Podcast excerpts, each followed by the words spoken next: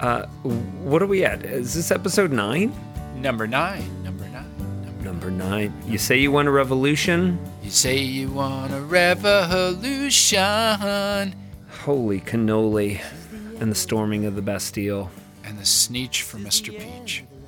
My goodness. Why is it your goodness? Why do you always get to keep these things? It's a selfish thing. I can't help it. Can I just say this is kind of emotional? So last uh, two days ago, Wednesday, I don't drink a lot of beer or alcohol. Um, and Wednesday, I was following the news and following the radio and following internet websites, and I just really wanted a beer. Um, I felt like I needed it for comfort. Yeah. Um, I was really unsettled. It's not like I didn't sleep that night, but I was just really uneasy. And it's been a long time since I felt that way. you know all these and, and you know we've talked a lot about this about you know cult, what's a cult and it's amazing because as soon as pence you know this is pre mob riot Right. said uh, like you can't just like propose that i'm gonna he's gonna fly us off to the, to the moon and, and promise people that he's gonna do something that's not possible to do and everyone believes it and then I was saying to Leo tonight, I was like, what if I convince the family that you're going to fly us to Mars? And we're all like, he's going to fly us to Mars. And then you don't, and you say, I can't do that. and you're like, traitor, you're terrible. You were to, you were supposed to fly us to Mars. Um, that's essentially what. And then now Pence is a traitor, and now Lindsey Graham is a traitor, and now Mitch McConnell, uh, you know, uh, Kelly Loeffler, you know, these people that are that are just like, oh well, hmm. I guess it wouldn't really be a democracy if like the vice president would be, was able to just like negate 80,000, 80 million votes and just be like, no, we'll do it this way. That wouldn't be a democracy. I, I'm you know, glad people are starting to understand that, but a lot of people aren't. Um, so So I have friends who have friends or family who um, are pushing back and saying that uh, it, it, it was, you know, these are just protesters. And I, I guess my thoughts about that is you don't, if it's just like a normal protest, you don't show up with handcuffs and lead pipes and things to bash people's heads and, and explosives. That's not like your average protest. if they had if they had gotten a hold of Nancy Pelosi, I mean, you know, really, they would have killed her. They would have killed her. It would have been terrible. It would have been, you know, it's already terrible. Can you imagine that? if you're looking at the bigger picture, um, this is something that happens. I don't know, like like this pandemic, like every hundred years. Yeah. Right. Last time was 1814 that it was stormed by the British. Right. Pe- people have to understand that in that democracies are fragile. I never understood Totally. until this Totally. week how Totally. fragile a democracy is. Half the people don't vote, and the half the other one of the halves that do vote, they are going to love autocrats. I just never really understood this. Here's the kind of not I don't want to say fringes of the cult, but uh, Right. a family member was telling us that uh, her she she works with an athletic trainer, and she said the athletic trainer saying like you know they were saying it was the day after and and this family member of mine is like oh you know oh terrible. And she's like oh yeah but didn't you hear that like antifa was you know it's this is she's definitely a trumpy and a fox news watcher. And and that's like her first go-to is to say oh clearly donald trump spoke to these people and they're all wearing trump paraphernalia and waving trump flags and he says, "Now you're going to go down Pennsylvania Avenue to the Capitol," and so they all do, and it's all on film. and then they're waving their flags and making noise, and then they go to the barricades, and they go up the steps, and then they break the windows and go in, and people get shot and everything, and then. On, on Fox, on OANN, on they're all like, "Oh no, it was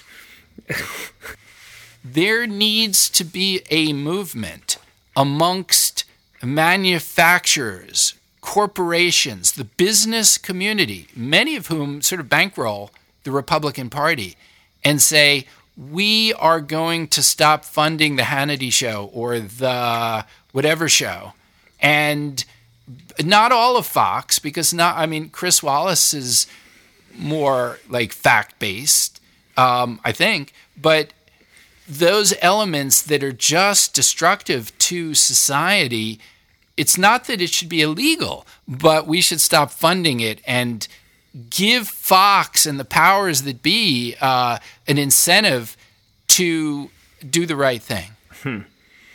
You know, when you were saying earlier on that text exchange, you were saying about it's a time for reflection, you know, and I uh, I totally agree. And yet there are those like the guys wearing the uh, it's six M W E. You know, they love these code things on their shirts that for them means like, oh, I'm really I'm I'm really special. I'm really in. I'm using codes, and all it means is six million wasn't enough. Wow. Can you can it's it is so like there's no reflection going on in that person and we're going to have to just figure out I don't know how to get their kids jobs cuz that's a lost cause for me, you know. I, I don't know I don't know, but to to use that kind of put that uh, put that on your shirt. And the guy with Camp Auschwitz on his shirt in the in the there's a picture of him in the Capitol sorry. What what's your what's your what's your dealio? Yeah. Made me. Yeah. I mean, just like yeah. vomitous. Well, it, the thing is, in any society, like you go to France, beautiful, beautiful country, so civilized, so much art and music and beautiful fields. And there's a layer of anti Semitism there, a layer of anti this, a layer of anti that in beautiful France. And guess what? You could go to Turkey, you could go to um, Argentina, you can go to any country, and you're going to have a layer of that. We have a layer of that, and it has been loosened and has risen to the surface, which is unusual, but it was always there. It was there under Reagan, it was there under Jimmy Carter, it was there under George, the former Bush, I mean, the, the earlier Bush, the later Bush. It's always been there the trick is, I think, in a society to make it so that the haves and the have nots are not so far apart. Right. So that there's so incredibly much resentment about the educated, the, the, the employed, the people who studied medicine and they're doctors and they have knowledge, they have codes, they have keys, they understand how DNA works. So here you've got this guy with the six million's not enough. He's got all these code words on his shirt, he or she. Right. Well, they're tr- they're feeling slighted mm. and they need a scapegoat. So you pick out the Jews, right? The Jews have the beards and the they read books, right? The the Jews are the people of the book. They're a right. bunch of freaking nerds. Um, I see. So you make being code, one myself. code and things. So you, what you do, Eric, is you hate them. But if these and the the doctors who study their own codes, and so you do is you pull that down with hatred, because you don't have that. Your kids don't have that, and your next door neighbor doesn't have that. And I'm not trying to make excuses for these people who hate so much, but they need a space so they're they're feeling um, cared for on some level. The tricky bit, as far as I could tell, is when you have policies in the government to support folks like that, they really hate it. Mm. They call that socialism, and they hate that more than anything else, probably because it feels, I'm being sincere now, I'm not one of them, but it feels condescending to them and no one likes to be condescended upon. People don't mind a social security check.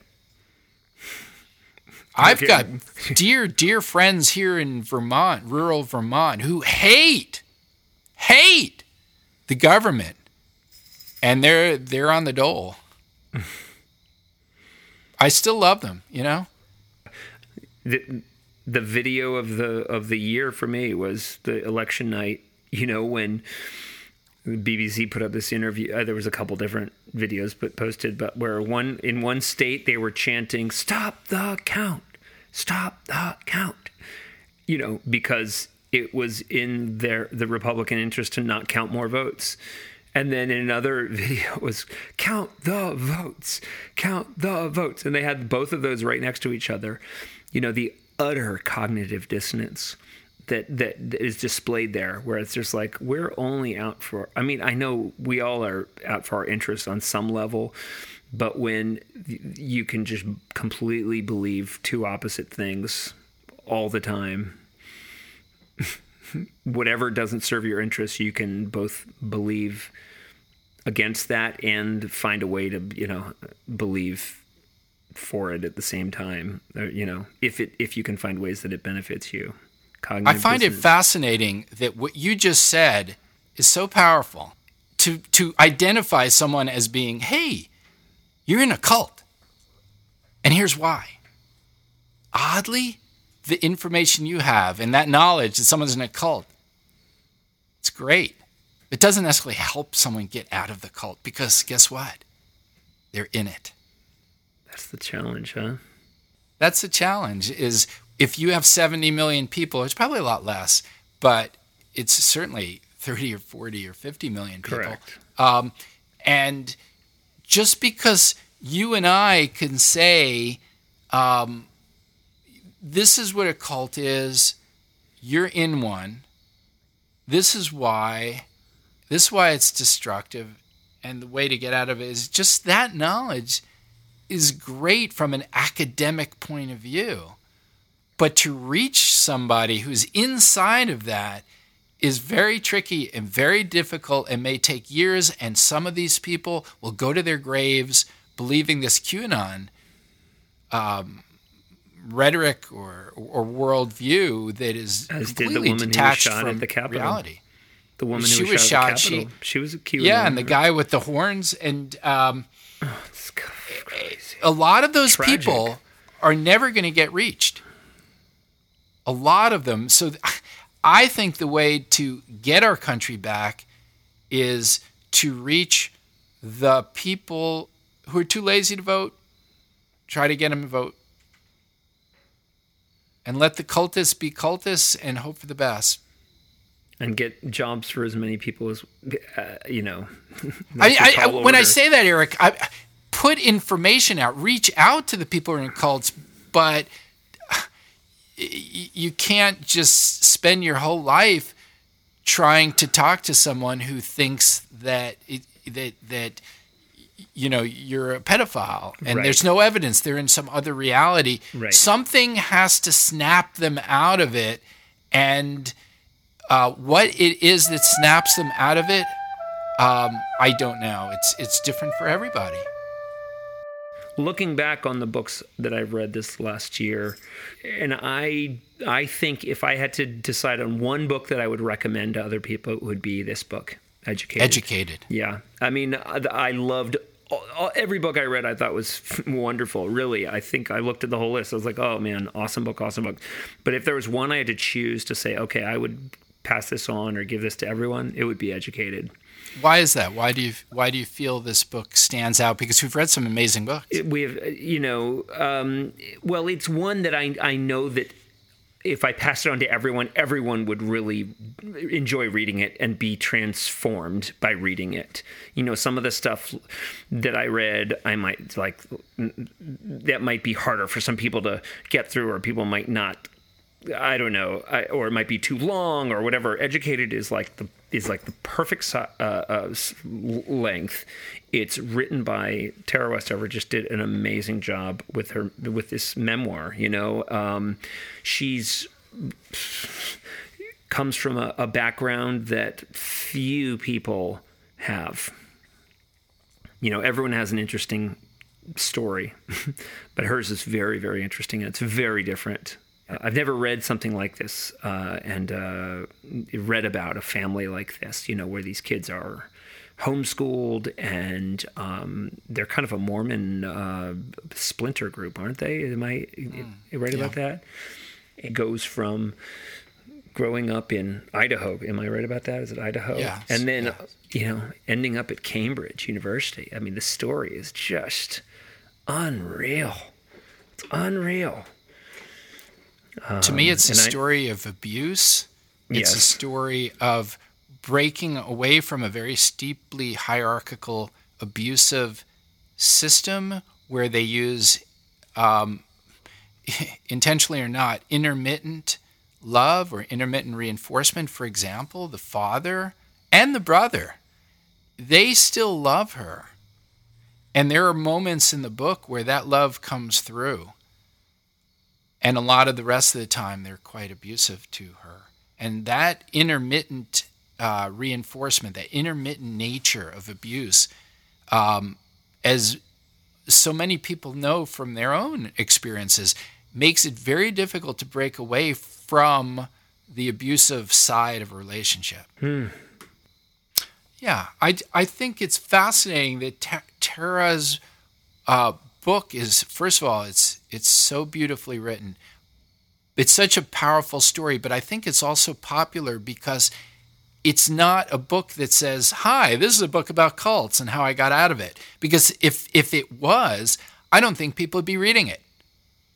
Because because to say the and I know this from experience because I have two books out about cults. Um, and it's taboo. As soon as you say my book is about a cult, I was in a cult.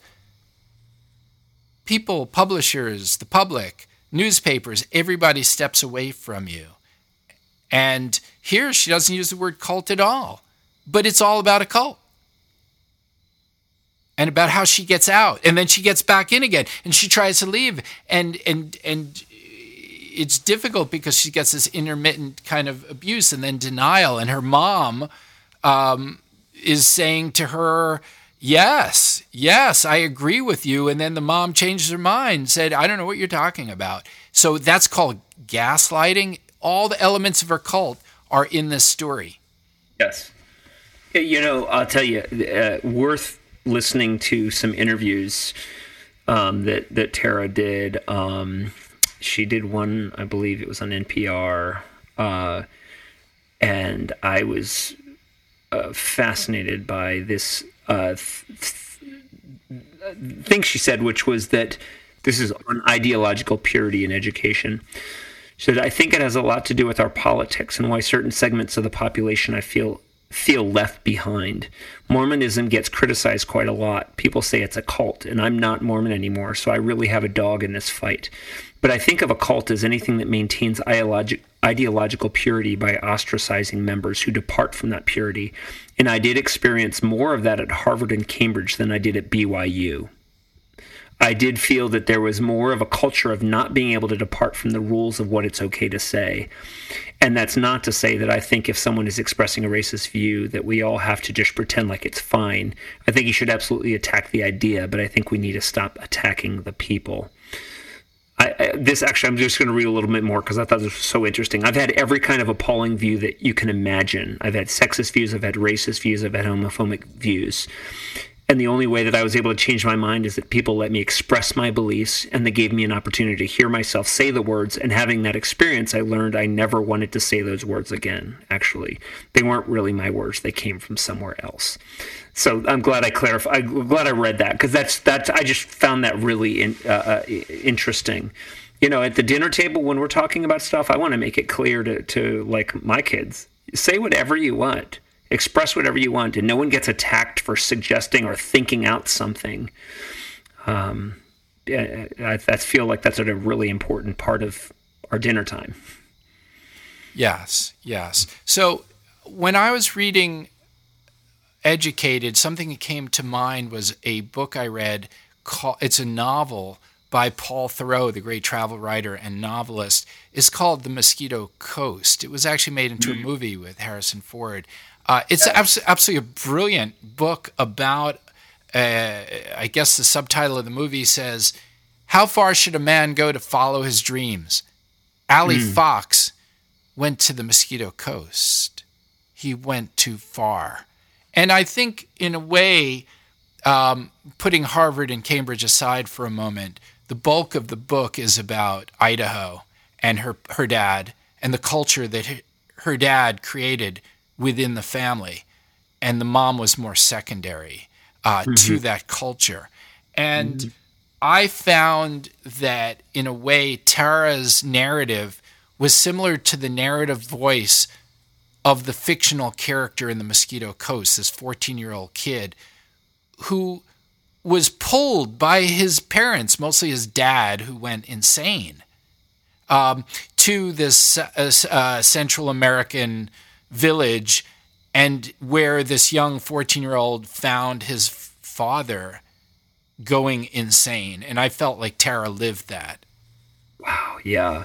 Right. She she only later started to uh, add up that her father was uh, bipolar, uh, schizo, bipolar, schizophrenic, right. something like that. Right. Um, and, and sadly, the family, the mom, would only acknowledge that intermittently, which must have been very difficult, I can imagine, for Tara, because first her mom is saying yes, and then she's saying no, it's you, something wrong with you. Um, right. and that's that's really a show of gaslighting and uh, messing with someone's sense of reality. Right. Um, I, you know, it's interesting. Um, what you said and what Tara said about Harvard and Cambridge is bringing versus BYU. Yeah. Versus BYU, um, Brigham right. Young University, um, where I, I, it does bring to mind a story that I have for myself, where I got a scholarship many years ago to um, to uh, University of Pittsburgh. Uh, it was the oldest writing program in the United States. I got a, a, writing, I got a scholarship to go there. I left after three weeks because of a program there uh, that was so bizarre and so cult-like. And I used to tell my friends, the first cult took me seven years to get out of. The second one took me three weeks to get out of. And I was so glad to drop out and leave my full scholarship to a very expensive school. I was going to get an MFA, a Master's in Fine Arts in Creative wow. Nonfiction. I left. I, I, eventually went to New Mexico and then to DC, where I met you. One of my favorite parts of the book, which is also connected to an interview I later heard with her, was when they were in Cambridge and they were going out like on the roof of the church. Yes, I remember that.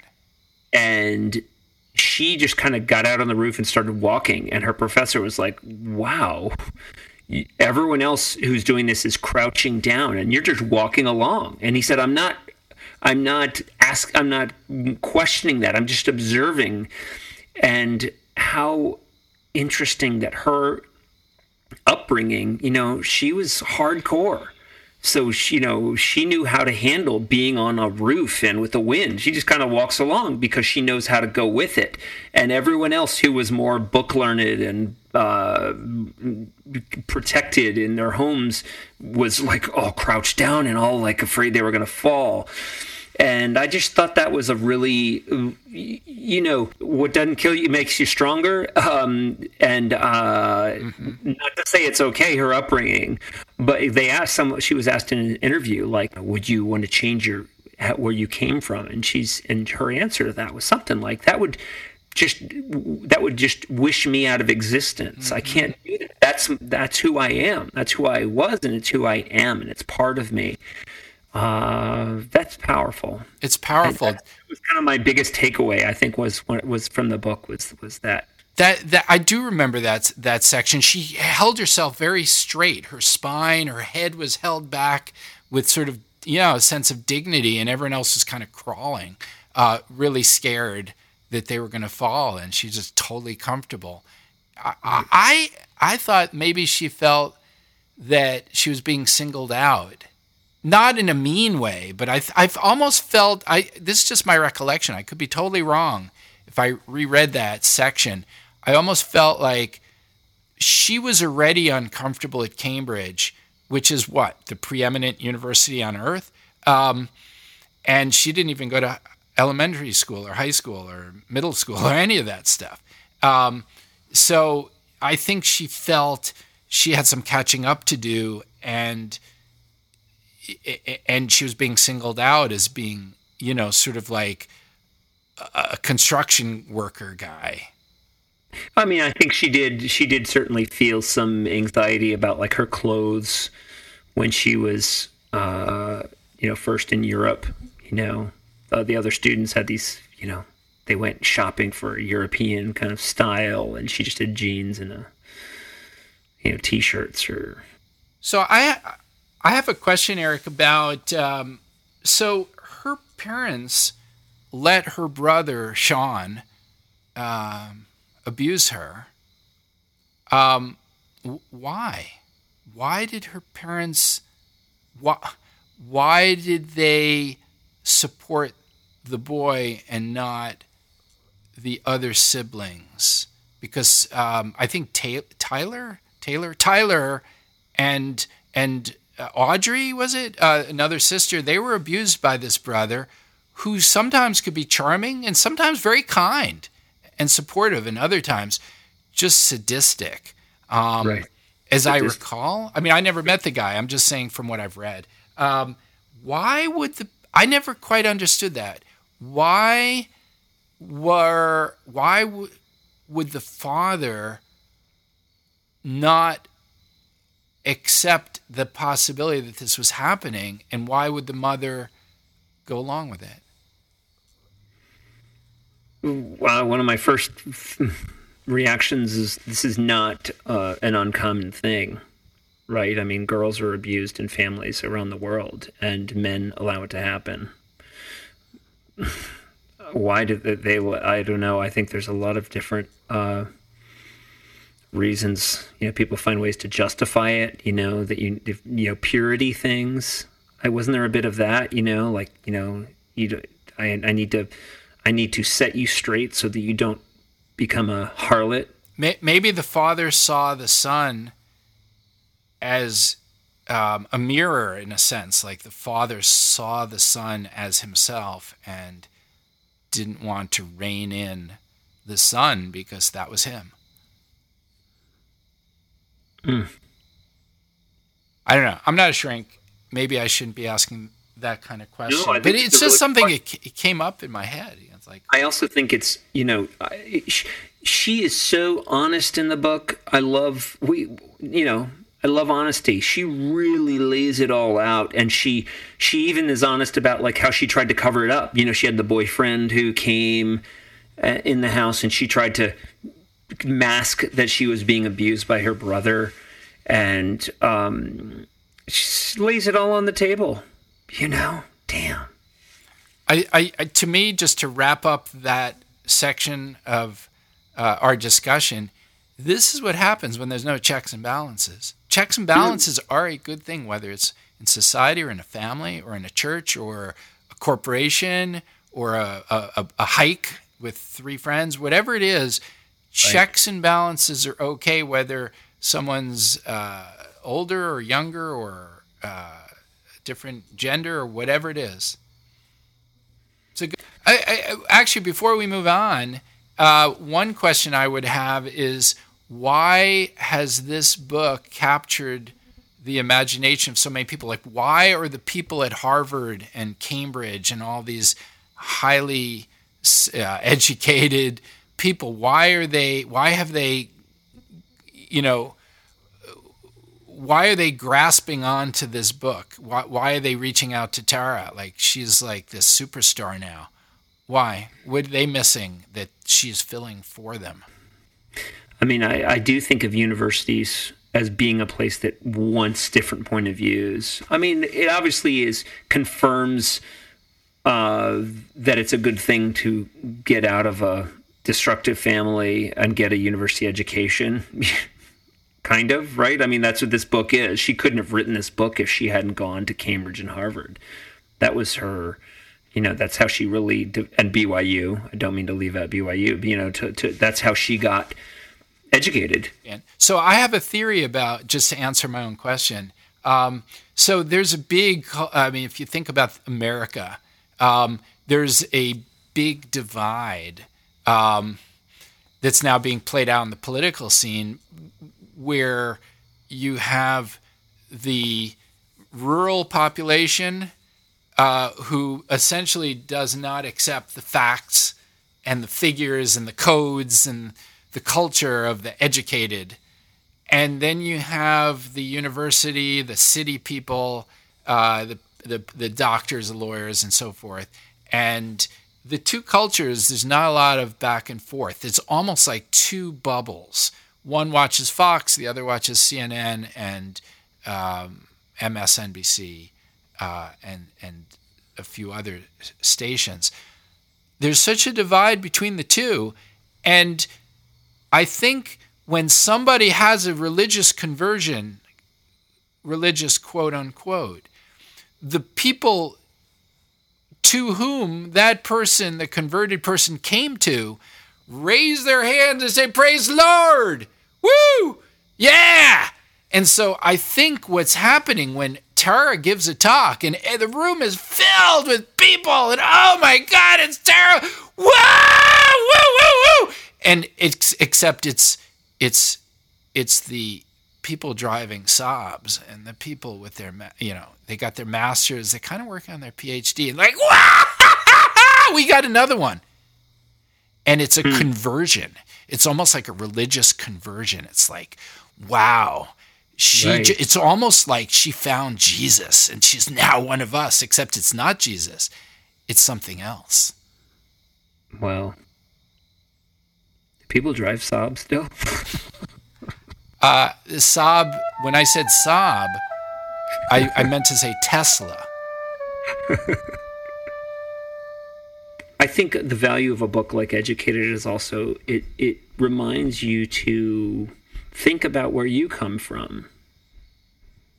You know, I think that's partly why this book has touched a nerve with a lot of people. You know, I certainly don't have a story like Tara Westover, you know, but I have my own story, and you, Mark, have your own story, and each of us has a story of where we come from. It's undeniable. I mean, it sounds completely obvious, but uh, I, I, think it's worth just it's worth us remembering that each of us has a story, and and so um, I think I was thinking about this when I when I wrote this tune. Um, cool. Called "You Don't Die from a Broken Wing or a Broken Heart."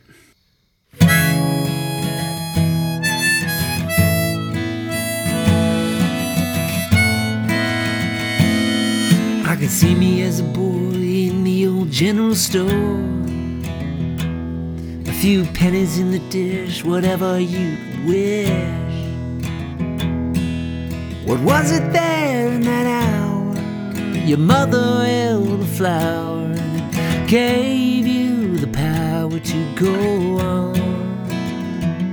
When you woke at dawn and the store is gone and you prayed to know your part, you don't die from a broken wing or a broken heart. You don't die from a broken wing or a broken heart.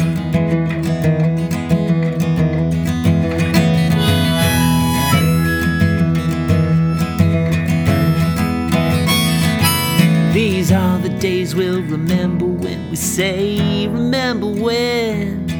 When my bones creaking, I can't play the keys like I used to pretend. But something will remain, it will. That song about the train, and will. What was it he was going for in that sound? Drew us around, brought us to the ground. Was it really all that hard? You don't die from a broken wing, broken heart. You don't die from a broken wing or a broken heart.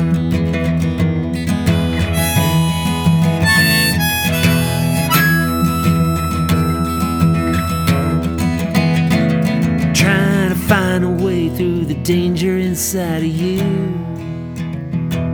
Trying to find a way to the changer inside of you.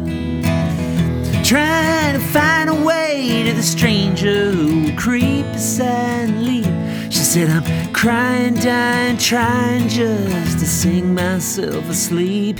It's the fraud I keep cutting too deep and tearing me apart. You don't die from a broken wing or a broken heart. You don't die from a broken wing or a broken heart.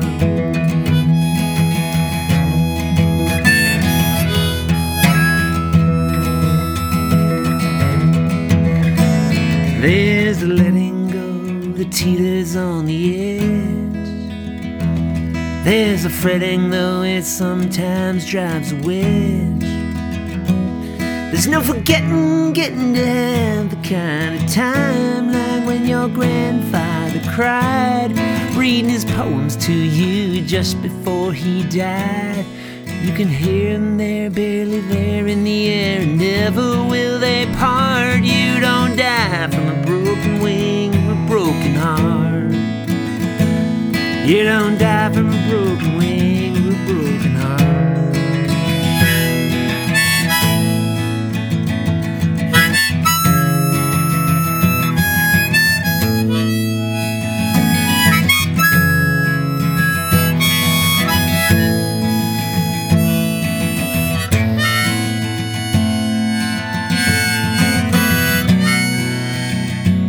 took a trip to Canyonlands and you took us out to the rim. You said, close your eyes and realize where deep time begins. And it set me loose, no excuse for the thoughts and the arts I should have, could have bought when I was young and in my prime. But the art and time are long and wide and have been since the start. You don't die from a broken wing or a broken heart. You don't die from a broken wing or a broken heart.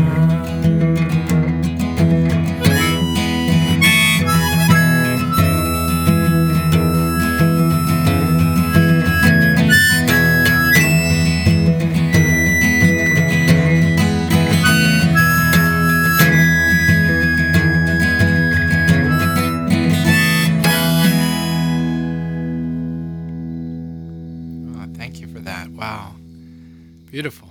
Um, to me, there was like two parts to that song. Um, there was the, it's kind of this wistful sadness to it. Like, I, I, I don't mean this in a bad way. Like, it took me back. I was following your images uh, from your your memories, but that also took me back to things that I remembered. Like, it wasn't quite Canyonlands, but I, I I took trips with my parents and I've been to the store with my mom, and it took me Yeah. back like way long ago. And g- grandpa reading a poem, and I you know I'm picturing my grandpa, um, beautiful but sad, but not in a bad way. And then the other part of the song is kind of an empowering.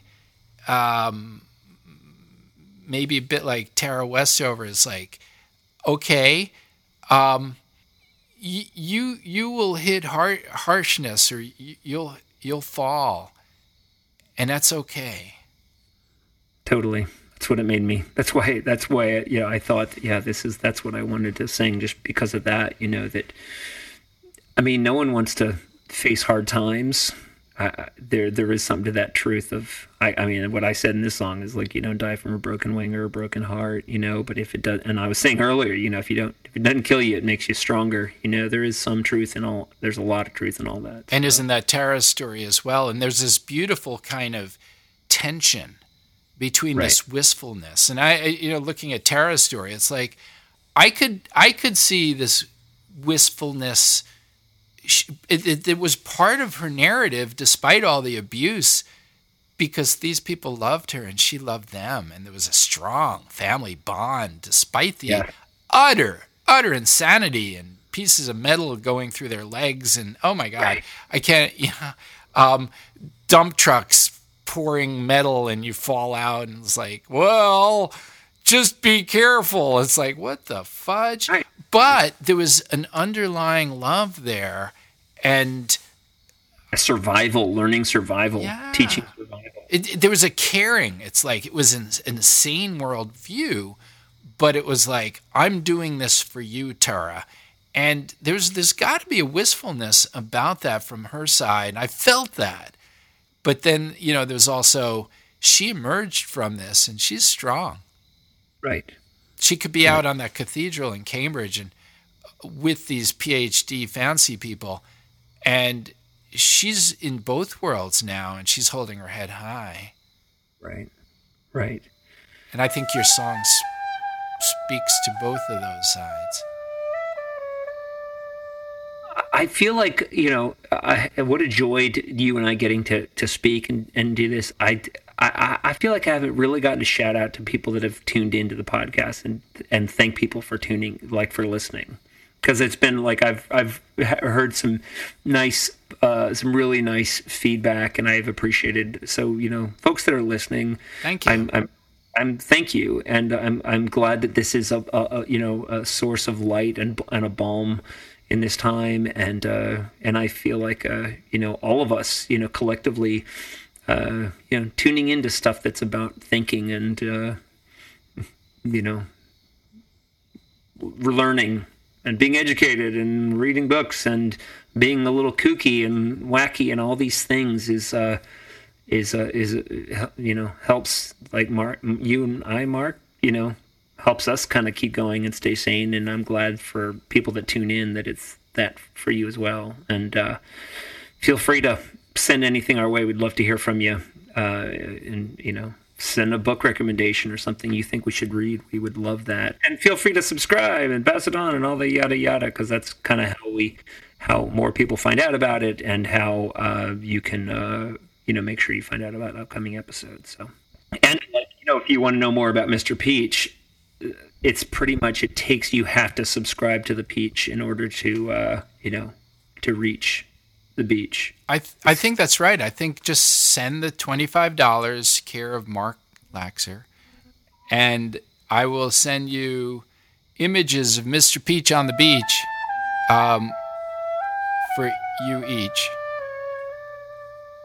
I got a tweet liked by Mark Hamill, who's known as Luke Skywalker within Star Wars. I feel like now I've done that. I don't think there's anything left on my list of things to do. I think that's it. I'm done, uh, except the veal cutlet bit. So uh, the the only other thing I think there is left to do is to explore language and ideas. I think the Mr. Peach bit. I think it's about letting go the conscious self. Right. That's a reference to Star Wars and Obi Wan Kenobi uh, in studying the Force. Let go your conscious self, Luke, um, and trust the Force.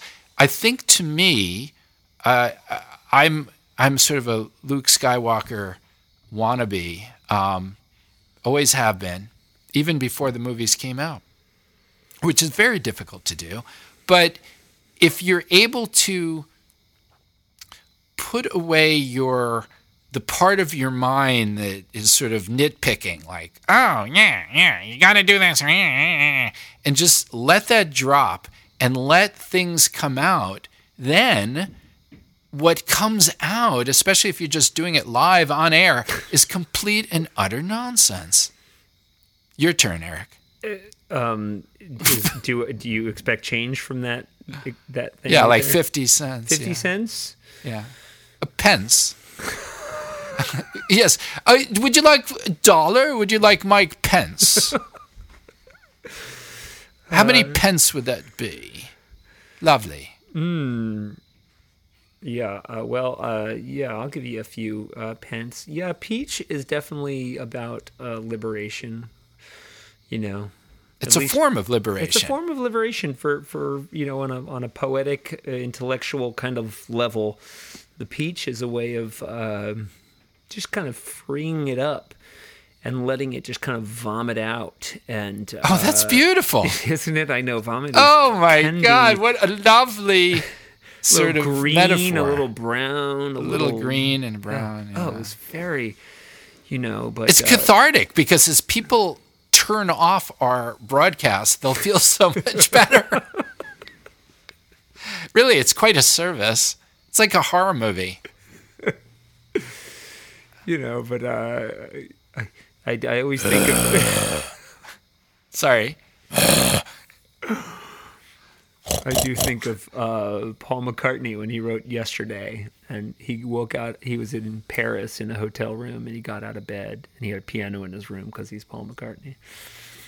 And he sat down to the piano, and he was like, "Scrambled eggs, da da da da da, scrambled eggs." You know, and if he had been trying to think of, let me write a great song. Let me see if I can think of something. and so that that's you know that's that's creation at its at its heart right there is where you don't try to think of something you know you you you just you right there and and it's no there's no censoring yourself there's no you know um I, I Keith Jarrett the amazing uh, pianist uh, who um, you know he's been in the jazz world and he's been but he's been really well known for his improv. And he gets on stage you know in these big opera houses with a with a grand piano and sits down and has no preconceived notion. And, and he in fact if he when he's waiting off stage to come on stage to perform for 10,000 people if he has a musical idea he throws it out of his mind until he sits down and then he you know he just starts Just lets it flow. He gets into the flow, and probably the LSD doesn't hurt. LDS what LDS, yes. Um, oh, when the saints go improv come marching.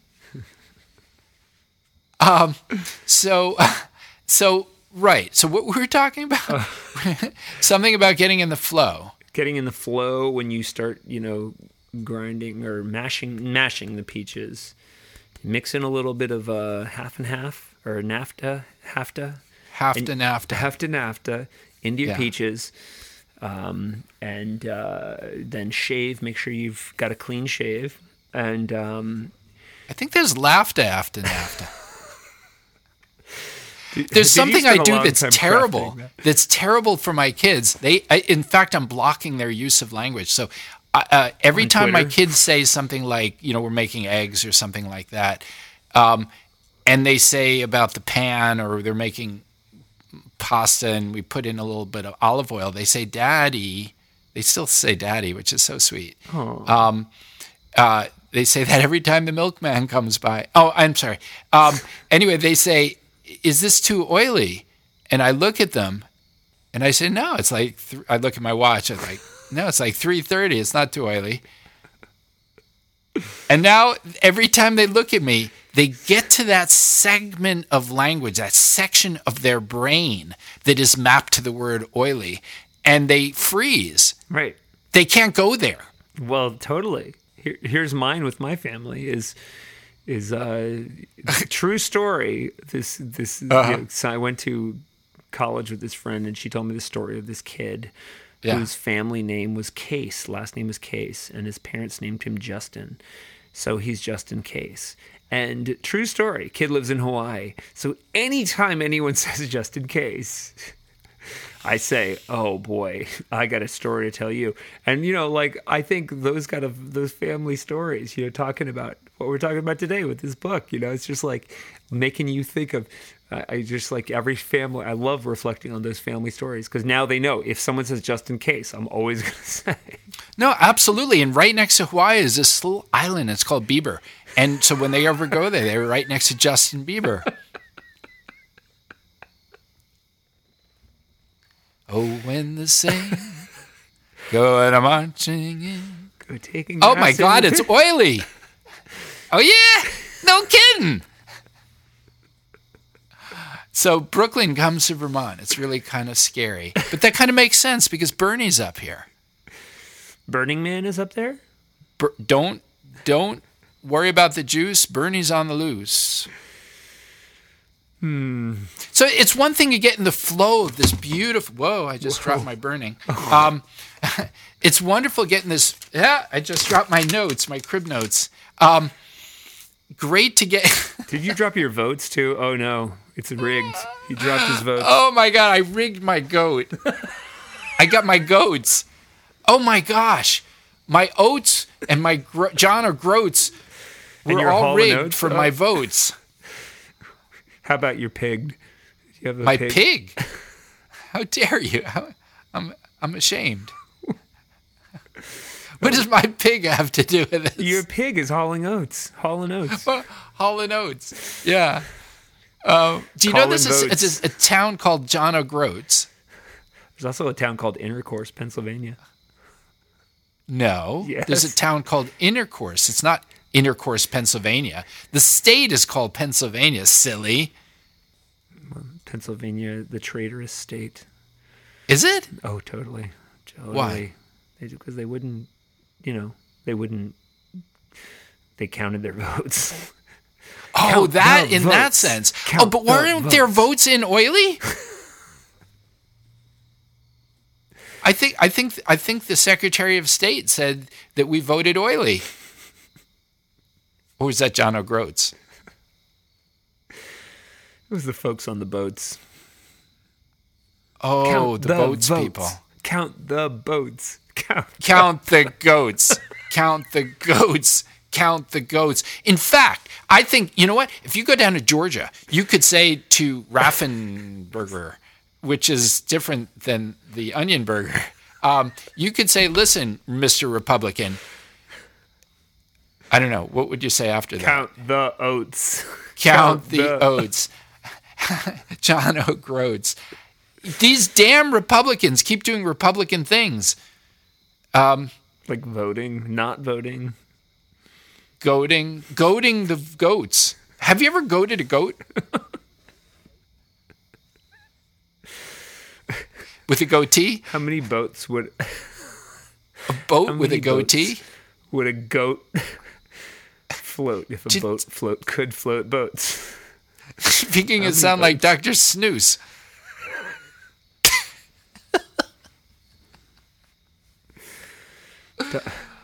Doctor, If you had a brain cell, would it become loose like Dr. Seuss? a cell like a uh, like a cell like a uh, like a like this kind of cell or this kind of cell or this kind of cell. Yeah, yeah. How much you gonna sell that nudge, for? Nudge, wink, wink. Know what I mean? Oh, you don't mean one of those COVID cells. Oh, by the way, it turns out that COVID is just a government put over. Created by Bill Gates. Yes. And why is his name Gates? Have you ever thought of that? How come it's not Goats? Bill Goats, the billionaire. Or is it a trillionaire?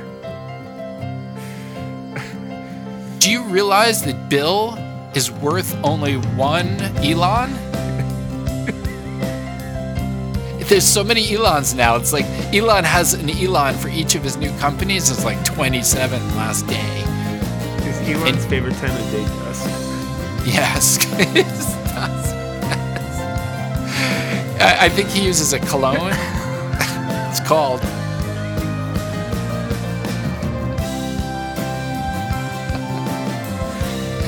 And it costs a billion dollars. Every day he gets a new billion dollars. All he has to do is tell people Tusk, tusk, tusk. I'm Elon.